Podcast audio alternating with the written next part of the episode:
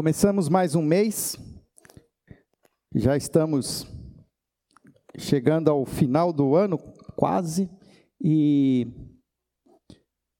nesse mês de setembro, conversando com os pastores, nós decidimos usar estes cinco domingos de setembro que nós teremos para revisitar os Dez Mandamentos, poder olhar para esse, esses textos, essas leis, como, como até mesmo é descrito por alguns estudiosos como esse Decálogo, como uma maneira para nós aprendermos ao a entender mais o próprio caráter de Deus. Tenho entendido que, muitas vezes, as leis, elas, mais do que um, uma força pedagógica para nos ensinar o certo e o errado, as leis, elas têm um caráter de nos mostrar quem é Deus, como Deus deseja se relacionar conosco. E a partir dessas leis, nós também começamos a perceber o quão distante nós estamos de um relacionamento genuíno com Deus.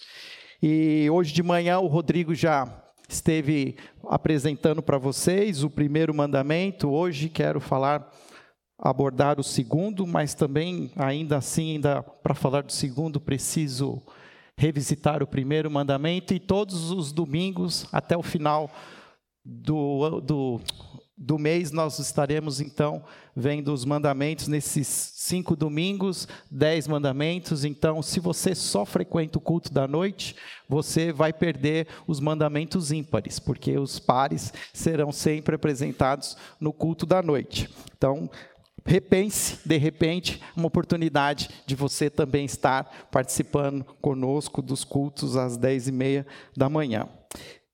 Quando nós falamos nos Dez Mandamentos, é, ultimamente isso tem sido até muito midiático. Muitas vezes, alguns de vocês vão se lembrar, os mais recentes, da própria novela da Record, ou até depois do, do filme que a Record produziu e colocou na... nas telas do cinema. Há outras versões, mas vocês sabiam que eu também já conheci o Moisés, de verdade? Vocês não acreditam em mim, né? Eu conheci o Moisés. Eu ó, tenho uma prova aqui para mostrar para vocês, quer ver? Atenção. Ó, ó, ó o Windows, ó. Foi? Olha lá, ó. Quem é esse daí?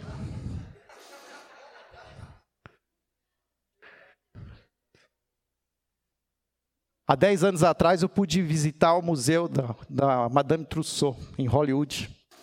E lá tinha vários, vários é, personagens do cinema. E lá estava Moisés, olha lá que bonito.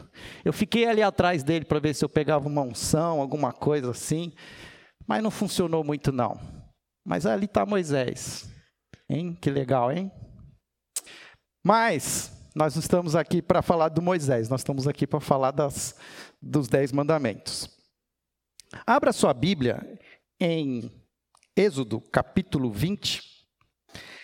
Para que a gente possa entender os Dez Mandamentos, é interessante e é importante nós lembrarmos de que os Dez Mandamentos, eles são uma aliança que Deus propõe ao seu povo, a um povo que ele está formando. Até que Israel estava no Egito, Israel era uma, um, era uma nação ainda dividida em tribos, havia muitas lideranças, mas a partir do momento em que Israel é trazido do Egito, sob a liderança de Moisés, Deus agora tem um propósito, tem um propósito de formar uma nação, formar um povo. E para a formação desse povo, a interessante como Deus ele se propõe a fazer uma aliança. Então, você está em Êxodo, capítulo vinte, versículos, versículo um. Nós vamos ver ali os Dez Mandamentos, mas interessante nós olharmos para aquilo que acontece antes no, vers, no capítulo dezenove. No capítulo dezenove, nós vamos olhar o texto a partir do versículo quatro. E ali nós vamos ver que Deus, já conversando com Moisés, já depois de ter tirado eles do Egito, agora eles estão perto ali do Monte Sinai, e Deus então propõe uma aliança com o povo. O versículo quatro diz assim, capítulo dezenove, versículo quatro. Vocês viram o que eu fiz ao Egito e como os transportei sobre as asas de águias e os trouxe para junto de mim. Agora, se me obedecerem fielmente e guardarem a minha aliança, vocês serão meu tesouro pessoal dentre todas as nações. Embora toda a terra seja minha, vocês serão para mim um reino de sacerdotes e uma nação santa. Estas são as palavras que você dirá aos israelitas. Ou seja, Deus então, a partir de, com a mediação de Moisés, Deus propõe uma aliança com esse povo que acabou de ser liberto do Egito. Se vocês obedecerem fielmente e guardarem a minha aliança, vocês serão meu tesouro pessoal. Embora toda a terra já tenha sido minha, eu quero que vocês se tornem os meus sacerdotes, os meus representantes, a minha nação santa. Havia uma proposta que tem a ver com aquilo que muitas vezes a gente até ouve na escola e aprende sobre a era medieval, que tinha os reis e tinha os vassalos. O rei propunha uma aliança com a, as pessoas que viviam em torno do reino e faziam com eles um acordo, uma proposta. O rei faz uma aliança, vocês se dedicam a mim, vocês continuam é, sendo, vocês se tornam os meus súditos, vocês se comprometem com a minha causa, e eu, em contraproposta, eu protejo vocês, eu não permito que o inimigo a, a, destrua vocês, eu vou construir um castelo aqui, então quando acontecer qualquer coisa, vocês podem entrar nesse castelo, podem se proteger, e, enquanto isso, vocês têm essas terras que são minhas, mas eu deixo que vocês produzam, contanto que vocês paguem os impostos, e, ou seja, a mesma ideia é que Deus está, de alguma maneira, propondo aqui para esse, para Israel agora, dizendo o seguinte, eu já provei quem eu sou para vocês, eu provei que eu sou esse Deus, Deus sobre todas as coisas, enviei dez pragas, e a última, matei os primogênitos, para que vocês entendessem que eu sou Deus. Eu abri o mar vermelho, eu tenho poder sobre todas as coisas. Então, se vocês se submeterem a mim, se vocês se prostrarem diante de mim, se vocês guardarem essa aliança, eu prometo que eu serei o Deus de vocês. Eu estarei sobre vocês. E o que acontece é que Moisés, o versículo sete, diz que Moisés volta e convoca todas as autoridades e expõe o que o Senhor havia mandado. E no versículo oito, há uma resposta de Israel. O povo todo respondeu unânime, faremos tudo o que o Senhor ordenou. Este versículo, ele é chave para que a gente entenda os dez mandamentos, porque quando a gente estuda os dez mandamentos, parece que os dez mandamentos são umas regras que nós precisamos cumpri-las, mas na verdade os dez mandamentos fazem parte não de, uma, de apenas regras, mas de uma aliança, de uma aliança que, onde existem contrapartidas. Quando eu me casei com a Daniela, nós trocamos votos, nós fizemos votos de uma aliança de fidelidade, de respeito, de amor. Não há uma aliança onde somente um promete algo para o outro e o outro se torna de alguma maneira livre de qualquer voto. Mas o que Deus estava propondo é exatamente isso, uma aliança onde existem contrapartidas. Vocês se submetem a mim e os meus preceitos, aos meus propósitos, e eu serei com vocês, eu serei o Deus de vocês, eu os guardarei, os protegerei, vocês se tornarão os meus representantes na terra.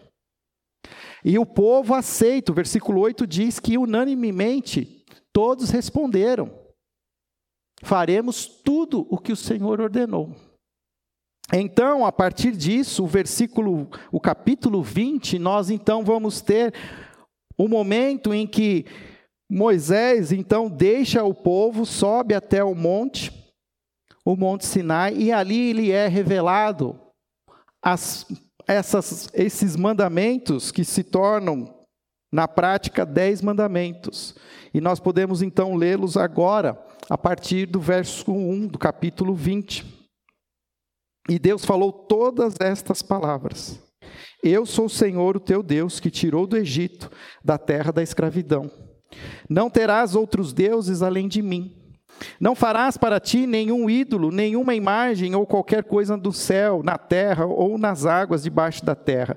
Não te prostrarás diante deles, nem lhes prestará culto, porque eu, Senhor, o teu Deus, sou o Deus zeloso, que castiga os filhos pelos pecados de seus pais até a terceira e a quarta geração daqueles que me desprezam. Mas trato com bondade até mil gerações aos que me amam, obedecem aos meus mandamentos.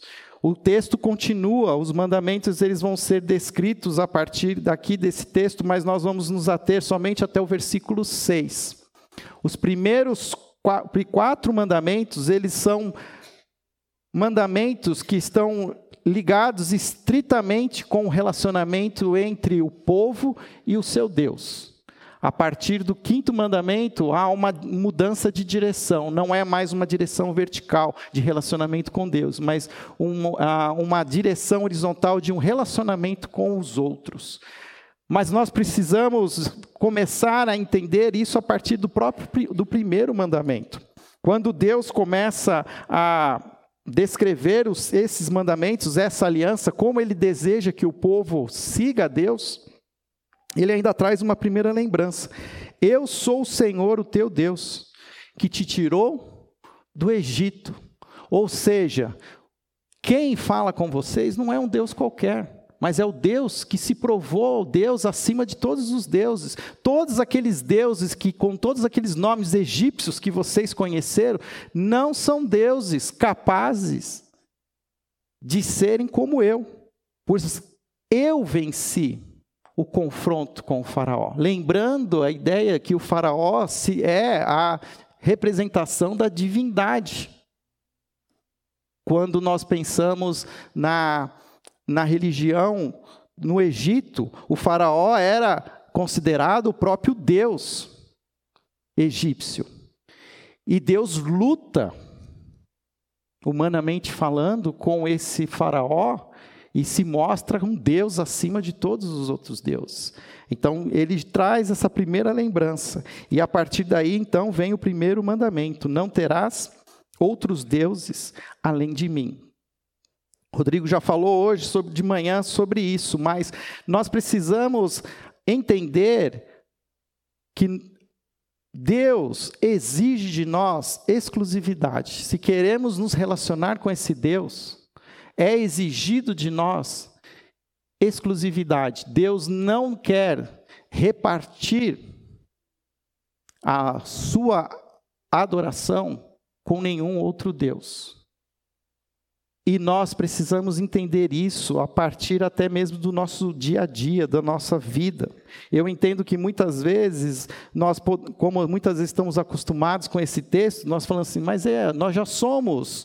Nós sabemos que Deus é o único Deus, nós somos cristãos, nós já cremos nisso, nós, mas no nosso dia a dia nós vamos, muitas vezes, abrindo mão dessa adoração exclusiva a Deus e começamos a abrir brechas para termos outros deuses ao lado de Deus.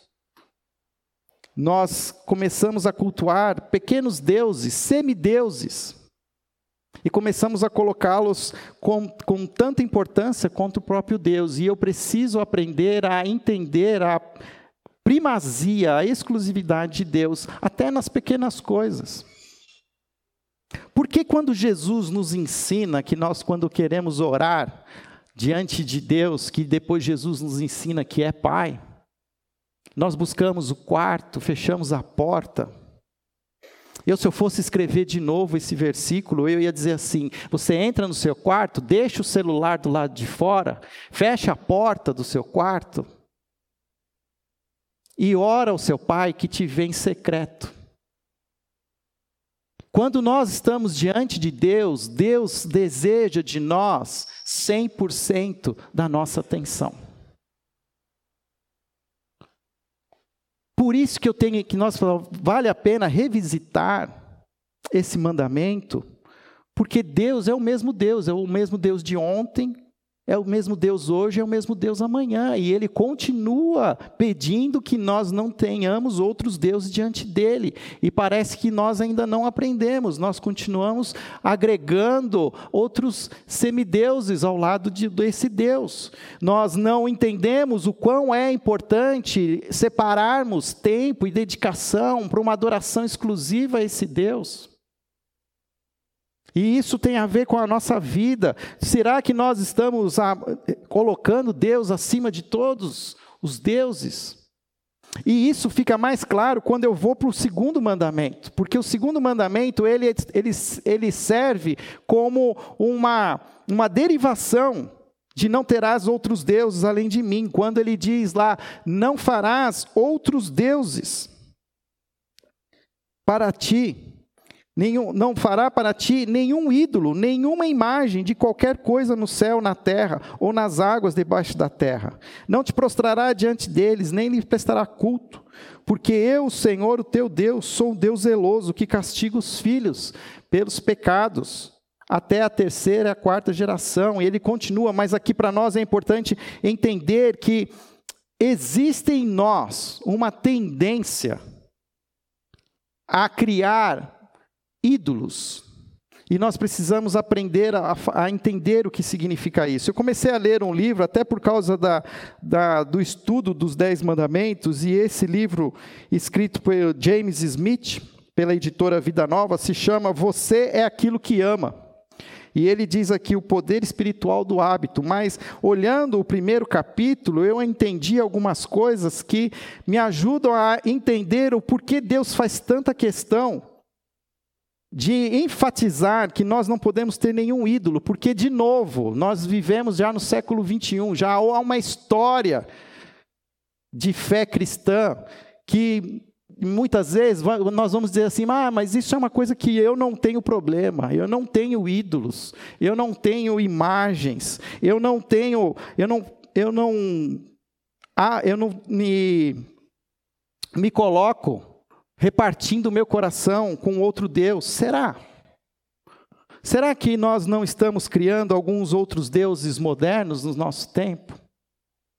É interessante porque nesse texto o autor ele diz assim que nos últimos cem, quase duzentos anos, nós começamos a ser incentivados a pensar que nós somos, a pensar na redundância, que nós somos seres pensantes. René Descartes diz que penso, logo existo. E nós começamos a criar uma, um, uma, um paradigma de que nós somos aquilo que nós pensamos. Mas isso é um pensamento que eu posso dizer moderno. E moderno, que eu falo, é do início do século dezoito, final do século dezoito, começo do século dezenove. E aí, o que a gente trouxe para a igreja? Que para a gente adorar a Deus, a gente precisa aprender mais sobre Deus. Eu preciso conhecer a Deus. Eu preciso saber tudo sobre Deus. E a gente faz um monte de curso. A gente ensina um monte de coisas sobre Deus. Mas isso tem resolvido? Isso tem resolvido? Você é uma pessoa melhor? Você, ou, ou nós somos ainda como Paulo diz, o bem que eu quero, esse eu não faço, mas o mal que eu não quero, esse eu continuo fazendo. Miserável homem ou mulher que eu sou. Qual é a, o, o que, que nós estamos fazendo de errado? Nós estamos nos esquecendo que nós somos a imagem e semelhança de Deus. E Deus, de todos os seus atributos, o maior de todos os atributos de Deus é o seu amor. Deus é um Deus de amor. Nós, seres humanos, não somos apenas seres pensantes, mais que tudo, nós somos seres amantes. Nós fomos criados por Deus para amar. E o amor tem tudo a ver com a nossa adoração. Aquilo que nós amamos é o que nós adoramos. E aquilo que nós adoramos, mostra quem nós somos. É interessante que uma aqui do, no, no texto do livro, ele diz o seguinte, tem um, ele fala de um autor, um autor americano, um romancista já falecido, mas que num dos discursos, ele se dizia alguém cético, alguém que não, que não acreditava em Deus, mas ele confessou a necessidade que o ser humano tem de adorar alguma coisa.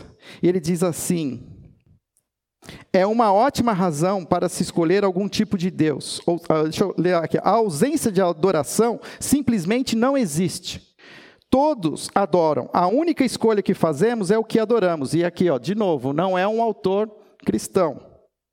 É uma ótima razão para se escolher algum tipo de Deus ou coisa espiritual para adorar, seja Jesus Cristo, Alá, Yahvé, a Deusa Mãe, Iaca, as quatro verdades nobres, seja qualquer conjunto inviolável de princípios éticos. É que quase qualquer outra coisa que você adore irá comê-lo vivo. Se adorar o dinheiro e as posses, como se neles encontrasse o real significado na vida, você jamais terá o suficiente, jamais sentirá que já tem o bastante. Esta é a verdade. Adore o seu próprio corpo, beleza, sedução sexual, e você se sentirá sempre feio. E quando o tempo e a idade começarem a aparecer, morrerá um milhão de mortes antes de finalmente ser levado.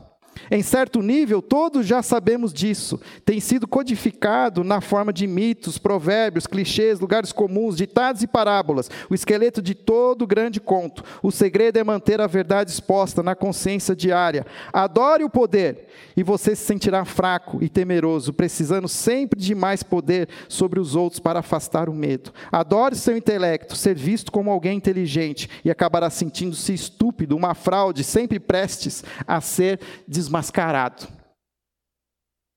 Esse autor, no final do ano de dois mil e oito, ele se suicidou. Ele sabia que havia um buraco na sua alma, mas que ele não soube preencher com a verdadeira verdade. Mas ele entendeu que todos nós somos criados por Deus para sermos adoradores, para adorar. Adorar a Deus, a ter Deus como o único Deus, a ter Deus sem que haja nenhum conflito com nenhum outro Deus. Mas o que acontece? Por causa do pecado, parece que aquela bússola que deveria nos direcionar para Deus, ela se torna uma bússola imprecisa e nos direciona para alguma outra coisa que não é Deus.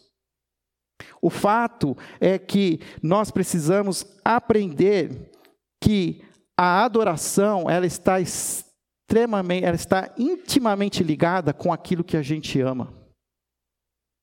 Quando for perguntado para Jesus em Mateus capítulo vinte e dois, qual é de todos os mandamentos?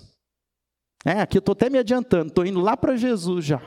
Nem passamos por todos os mandamentos ainda, mas os líderes se reúnem com Jesus e querem pegar Jesus no pulo e dizem assim: Jesus, Rabi, como mestre, que sabe todas as coisas, conhecedor de todos os mandamentos, se pudesses reunir uns, é, todos em um só mandamento, que mandamento seria esse? E o que é que Jesus responde? Não estou ouvindo nada. Amarás a Deus sobre todas as coisas.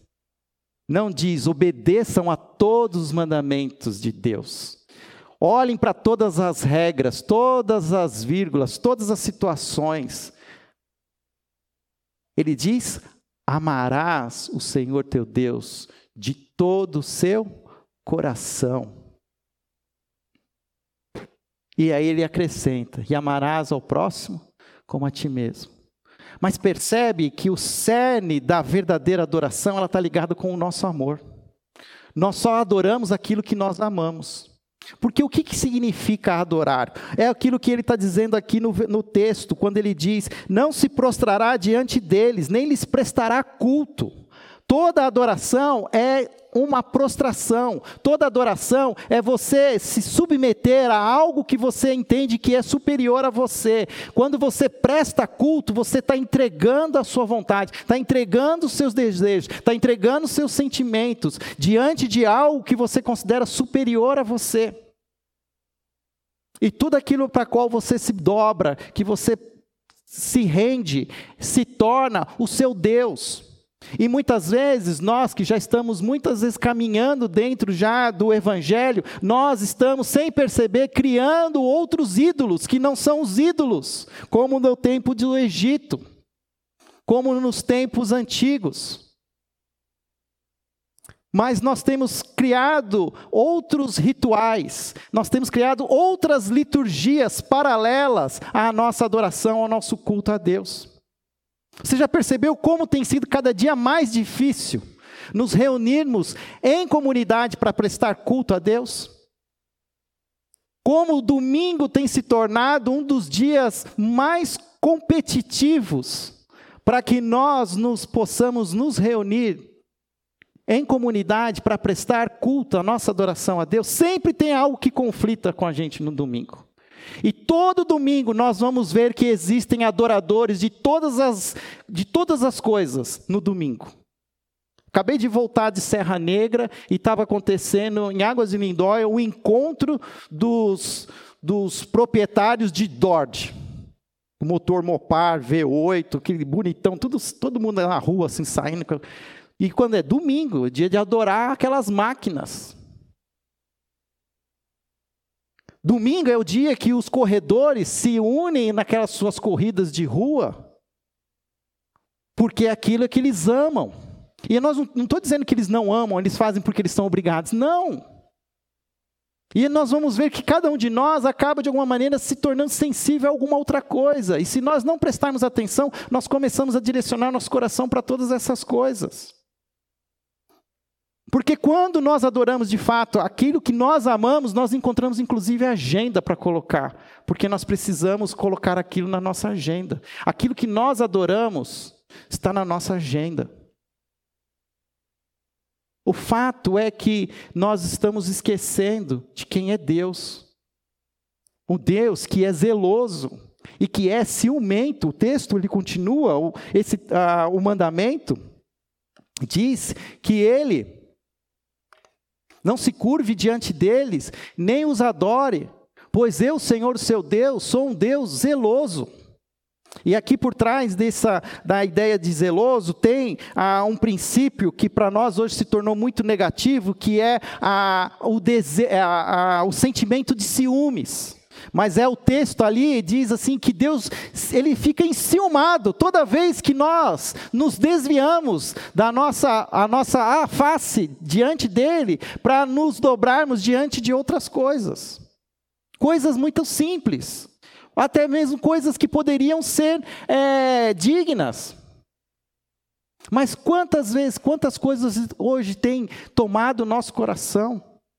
Tem feito de nós, muitas vezes assim, é, nos escravizado. Por isso que Deus não tolera a idolatria. O que é a idolatria? É, to, é a nossa prática de adorar algo que não seja o próprio Deus. Eu, muitas vezes eu converso com a minha mãe, e às vezes assim, nas nossas conversas, eu falo assim, nossa mãe, eu adoro aquela comida que a senhora faz. Ela fala assim, não querido, filho, adorar somente a Deus. Até me dá um corte, né? Mãe, pô, para, eu sou seu filho. Mas, de, de certa maneira, ela tem razão. Que nós precisamos começar a pensar até naquilo que sai da nossa boca, porque fala, adoro. Cuidado com esse seu adoro. Ah, Fábio, mas não, mas aqui não sou eu, é Deus. Deus é ciumento, ó. Ele está falando. E nós precisamos prestar atenção. Sabe aquela, aquela briguinha de, de namoro? Que um fica até vendo assim com o outro, quer que eu ouviu, eu gosto de você, e o outro fala, né? E não quer ouvir mais o gosto, mas quer eu te amo, e aquele eu te amo não vem, e você fica, eu gosto. Parece que a gente fica assim com Deus. Deus, você sabe que eu gosto muito de você, mas Deus não quer ouvir eu gosto muito, Deus quer ver eu te amo. E eu te amo é tudo, é entregar tudo. Pensa de novo na própria aliança do matrimônio. Ninguém entra num casamento desejando se entregar pela metade, entregar só uma parte. Mas quando nós entramos numa aliança de casamento, nós estamos colocando todas as nossas coisas em comum acordo com quem nós estamos aliançando o nosso casamento. E Deus, ele deseja isso e ele vai cobrar. E quando ele diz lá que trago as consequências do pecado dos pais sobre os filhos até a terceira e a quarta geração. Isso não é assim, nós não precisamos entrar no mérito se isso é uma maldição, mas é uma consequência da idolatria. A idolatria, ela tem profundas feridas que trazem principalmente na família. E é interessante, porque eu comecei a pensar sobre isso, até sobre as coisas que eu gosto, que eu adoro. O quanto isso influencia os meus filhos. O quanto as coisas que muitas vezes não, eu não coloco toda a minha força em Deus e eu coloco em outras coisas, está de alguma maneira mostrando para o meu filho que de fato eu adoro, o qual eu, eu presto culto. E eu tenho que tomar cuidado, nós pais precisamos ter cuidado, porque não adianta a gente querer ensinar os nossos filhos a amar a Deus. Eles só amarão a Deus se eles nos verem amando a Deus. E nós precisamos prestar atenção, porque aquilo que a gente fala não necessariamente é aquilo que a gente faz. E as redes sociais não mentem. Porque se tem alguma parte boa das redes sociais, é que todo pastor pode ver as ovelhas em tempo real. E a gente está vendo o que o povo está adorando. Nós ficamos orgulhosos dos nossos filhos, gostando das coisas que a gente gosta, que não tem... Não está errado, gente, mas eu não vejo a gente também falando assim, bem dos nossos filhos. Olha, meu filho foi o primeiro a acordar e chamar todo mundo para ir para a igreja. Eu nem queria vir, mas o meu filho insistiu. Eu não vejo ninguém falar isso. Mas eu vejo a gente postando foto dos nossos filhos com a mesma camisa do time que nós adoramos. Nós vemos os nossos filhos ouvindo as mesmas músicas, as mesmas bandas de rock que nós adoramos. Nós vemos os nossos filhos comendo a mesma comida que nós adoramos. Mas eu não vejo ninguém mostrando os nossos filhos, lendo a Bíblia que nós adoramos, prestando culto com os nossos filhos, com o Deus que nós adoramos. Existe uma Uma, uma controvérsia, aí uma, alguma coisa está errada.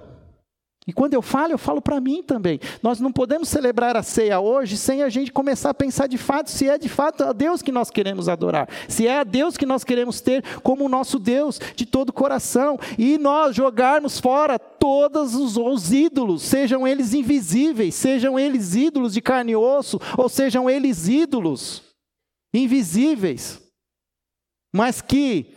atraem os nossos estômagos, atraem as nossas mentes, atraem os nossos olhares.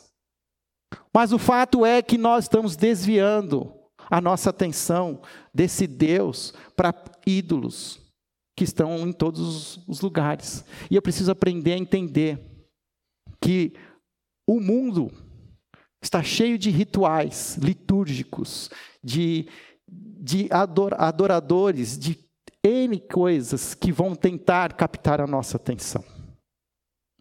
Se você não vai adorar os carros, você vai adorar uma comida. Se você não adora comida, você vai adorar um tipo de música. Se você não gosta... Eu fico pensando, você viu aquela loucura que é os artistas? Hein? Ah, as adolescentes com aquele negócio do K-pop. Aí eu olho aquilo lá, aquilo lá não faz diferença nenhuma para mim. Mas aquilo lá faz diferença para alguns. Faz meninas e até alguns meninos investirem tempo, a vida, dinheiro. São ídolos. Como a própria televisão mostra, escancaradamente. E Deus não deseja que nós tenhamos nenhum ídolo. Mas Deus deseja ser o nosso Deus cem por cento, o tempo todo. Faz sentido? Então, quando a gente vai para a história da mulher samaritana, quando Jesus conversa com aquela mulher samaritana, vocês conhecem essa história? Ele chega como não quer nada, pede água, a mulher diz, você não pode pedir água para mim, culturalmente isso é algo inaceitável, e ele fala, mas se você soubesse quem eu sou, você me pediria água. E a conversa vai é, sendo né, cada vez mais é, complexa, a ponto que uma hora Jesus meio que fala assim, você já foi casada. Ela fala, né, traz o seu marido. Ela fala assim, eu não tenho marido. E ele fala assim, é verdade, de fato você não tem marido, mas você já casou cinco vezes, e com quem você está agora, nem o seu marido é. E se você vê o texto, parece que o texto assim, de repente, parece que ela muda. Ela muda, ela tenta, ela tenta mudar o assunto. Vejo que tu és profeta. Aliás, eu tenho uma pergunta para fazer para o senhor, como profeta, como autoridade. Ah, os nossos antepassados sempre adoraram, olha lá, ó, a adoração. Sempre prestaram culto nesse monte. Mas vocês, judeus, dizem que o monte para prestar culto é Jerusalém. Ela mudou o, a direção da conversa? Mudou, mas não mudou, porque Jesus estava falando sobre isso e ela não percebeu, porque o que Jesus estava dizendo é o seguinte: você tem alguns ídolos, e você acha que o ídolo que sai satisfazer você é ter um homem do seu lado. O fato é que você já achou cinco, mas nenhum deles serviu, você agora já até pulou a etapa burocrática do casamento e já está tentando adorar, a se sentir satisfeita com essa outra pessoa. E aí ele não entra, ele não faz a pergunta, ele não responde se é naquele monte, ou se é aqui em Samaria, ou se é lá em Jerusalém. Ele diz outra coisa, ele diz assim, ó, está chegando a hora, e de fato já chegou, que os verdadeiros adoradores adorarão ao Pai em espírito e em verdade. Ou seja, não é um local, não é um lugar, não é uma pessoa, não é nada onde nós vamos nos prostrar, nós vamos adorar, mas o Pai está procurando pessoas que se prostrem, que o adorem em espírito, que entenda que Deus é esse Deus criador dos céus e da terra, é esse Deus que tirou Israel do Egito, que abriu o Mar Vermelho, é esse Deus que até hoje tem feito maravilhas, que sustenta o universo, que nos permite estar vivos hoje, mas que podem fazer assim, e nós perdemos o fôlego da nossa vida, que sustenta a nossa vida. Se estamos vivos hoje, nós estamos vivos porque esse Deus permite, esse Deus invisível. É esse Deus que nós precisamos buscar de todo o coração. Pois Deus é espírito e é necessário que os seus adoradores o adorem em espírito e em verdade. Fábio, então, mas qual é o Deus verdadeiro? Qual é a verdade? E aí Jesus mesmo diz, eu sou o caminho, a verdade e a vida. Ninguém vem ao Pai a não ser por mim. É interessante que não nos é permitido olhar para nenhum ser humano e dizer que ele é o nosso Deus. Mas Deus se permitiu se transformar num homem, num ser humano. E em Jesus, cem por cento homem, cem por cento Deus, se manifestou em espírito e em verdade,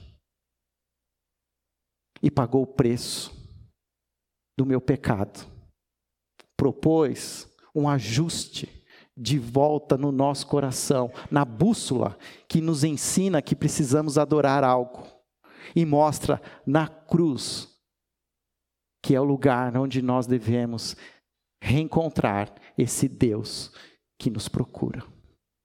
Ao celebrar a ceia hoje, nós precisamos voltar os nossos corações, olhar para dentro de nossos corações, mais do que olhar para as nossas mentes. Eu quero que, pra, mais assim, olhar para os nossos corações, para as nossas entranhas, para aquilo que nos, nos, no, nos atrai, para aquilo que nos faz fazer loucuras, para aquilo que faz eu gastar o dinheiro que eu não tenho, para aquilo que faz eu ir para onde eu não posso, para aquilo que faz com que eu invista tempo que eu não tenho, mas para que eu estou dedicando, para a minha vida, a, as, minhas, as, minhas, as minhas posses. Eu tenho dedicado isso somente a Deus, de todo o meu coração, ou tenho alguns outros deuses com os quais eu tenho também permitido me relacionar? Ao celebrarmos a ceia hoje, nós precisamos entender que Jesus deu tudo.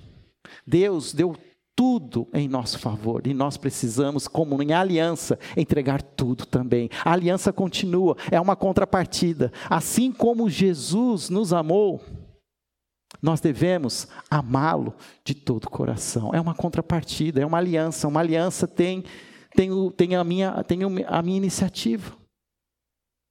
Eu não posso celebrar a ceia sem entender que existe uma iniciativa. Por isso, quando Jesus ele mostra o pão, ele diz, este é o meu corpo, E vocês precisam discernir, vocês precisam entender que, por causa do sacrifício de Jesus na cruz, e no momento que vocês aceitaram a minha proposta de salvação, vocês se tornam o meu corpo, vocês são igreja. E como igreja, vocês precisam discernir o que é ser igreja. E que o culto comunitário, como igreja, é importante. Porque é o momento onde nós largamos todas as coisas, paramos de correr atrás das coisas e nos colocamos diante de Deus. Você não está gastando o seu tempo aqui hoje, você está entregando o seu tempo aqui hoje. E como isso é difícil, como a gente começa a ter tantos conflitos. É o frio, é a chuva, é o trânsito, é não ter lugar para estacionar, é não ter ar-condicionado, e a gente vai criando um monte de situações que vai nos fazendo desanimar, e não podemos desanimar, nós precisamos continuar buscando essa verdadeira adoração. Quando Deus se revelou a Moisés, Deus deu uma ordem a Moisés para ele ir para Faraó. Sabe qual, como é que, qual é, o que, que Moisés tinha que falar para o Faraó? A gente canta a musiquinha. Moisés foi a Faraó, sim, sim, ó, sim, uhul. Moisés foi a Faraó e lhe disse assim: deixa sair meu povo para... Para o quê? Prestar-te culto. Adorar o Senhor Deus de todo o coração, como ele diz aqui, ele está ensinando, não terás outros deuses além de mim, não farás a ti nenhuma imagem. Isso tudo tem a ver com o nosso culto, com a nossa adoração, seja ela íntima, seja ela comunitária. Nós precisamos aprender a prestar o culto que Deus deseja, e Ele está buscando os verdadeiros adoradores que o adorem em espírito e em verdade. Ele buscou Israel para que Israel prestasse culto. Ele está nos buscando hoje para prestar culto a Deus, e a pergunta é: o que você vai continuar fazendo e não vai obedecer a esse chamado, a esse convite? O que você está pensando amanhã, a sua segunda-feira, não pode ser mais importante do que o dia de hoje. Você não sabe se você vai estar vivo amanhã. Eu estou chocado com um amigo meu da adolescência, que por um mal súbito perdeu a vida. E eu fico olhando para ele e fujo, o Ricardo. E a nossa vida é um sopro. Hoje nós estamos aqui, amanhã nós não sabemos. E a pergunta é: aonde está o meu coração hoje? O meu coração bate pelo quê? O que move a minha vontade? O que as minhas entranhas me pedem para fazer? Eu preciso buscar. Por isso que é essencial hoje a, o Espírito Santo em nós. Porque é o Espírito Santo que nos move, é o Espírito Santo que nos, ele nos penetra no mais íntimo do nosso ser, nas nossas entranhas, no nosso coração. É Ele que é capaz de nos mover à verdadeira adoração. Por isso nós entendemos que Deus é um Deus trino, é o Deus que deseja ser adorado, é o Deus Filho que mostra o caminho, e é o Deus Espírito que nos ensina a buscar esse Deus de todo o coração. Feche seus olhos, nós vamos celebrar a ceia, e eu quero dar a oportunidade para você, para você olhar para o seu coração. Eu sei que você sabe muita coisa, e nós não estamos aqui falando do tamanho do seu conhecimento, nós estamos falando aqui daquilo que está no seu coração.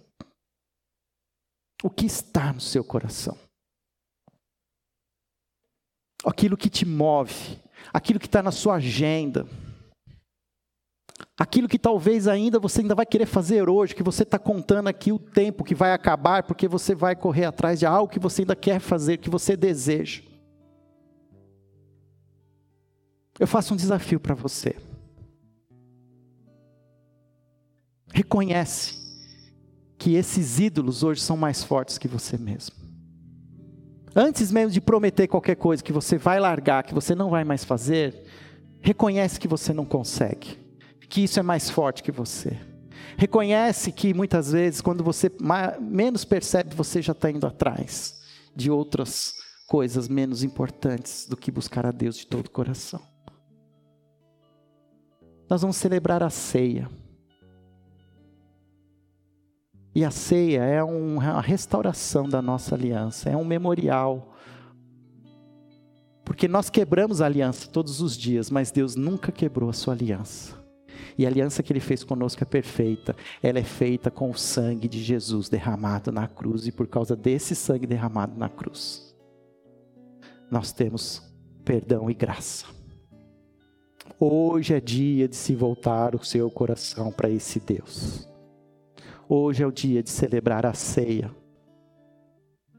buscando esse Deus de todo o coração, porque Deus é Espírito e procura verdadeiros adoradores que o adorem em espírito e em verdade. Senhor, eu quero te agradecer por essa noite, pela oportunidade que o Senhor nos dá de podermos, ó Pai, celebrar a ceia do Senhor, não como um ritual, mas como, ó Pai, um memorial, como um momento em que podemos reencontrar a Ti em espírito e em verdade, relembrando o sacrifício de Jesus na cruz, relembrando a Tua iniciativa de nos buscar, pagando o preço pelo nosso pecado, entregando Jesus Cristo, para que pudéssemos ser redimidos, comprados. E Senhor, agora, ao celebrarmos a ceia, que possamos também, ó Pai, nos entregar a Ti de todo o coração, os nossos desejos, nossos pensamentos, que possamos realmente, ó Pai, entender aquilo que o Senhor nos ensina, como começamos a cantar: é o Teu nome, é o Teu reino, é a Tua vontade. Venha sobre nós, ó Pai, enche-nos com o Teu Espírito. Essa é a nossa oração, em nome de Jesus. Amém.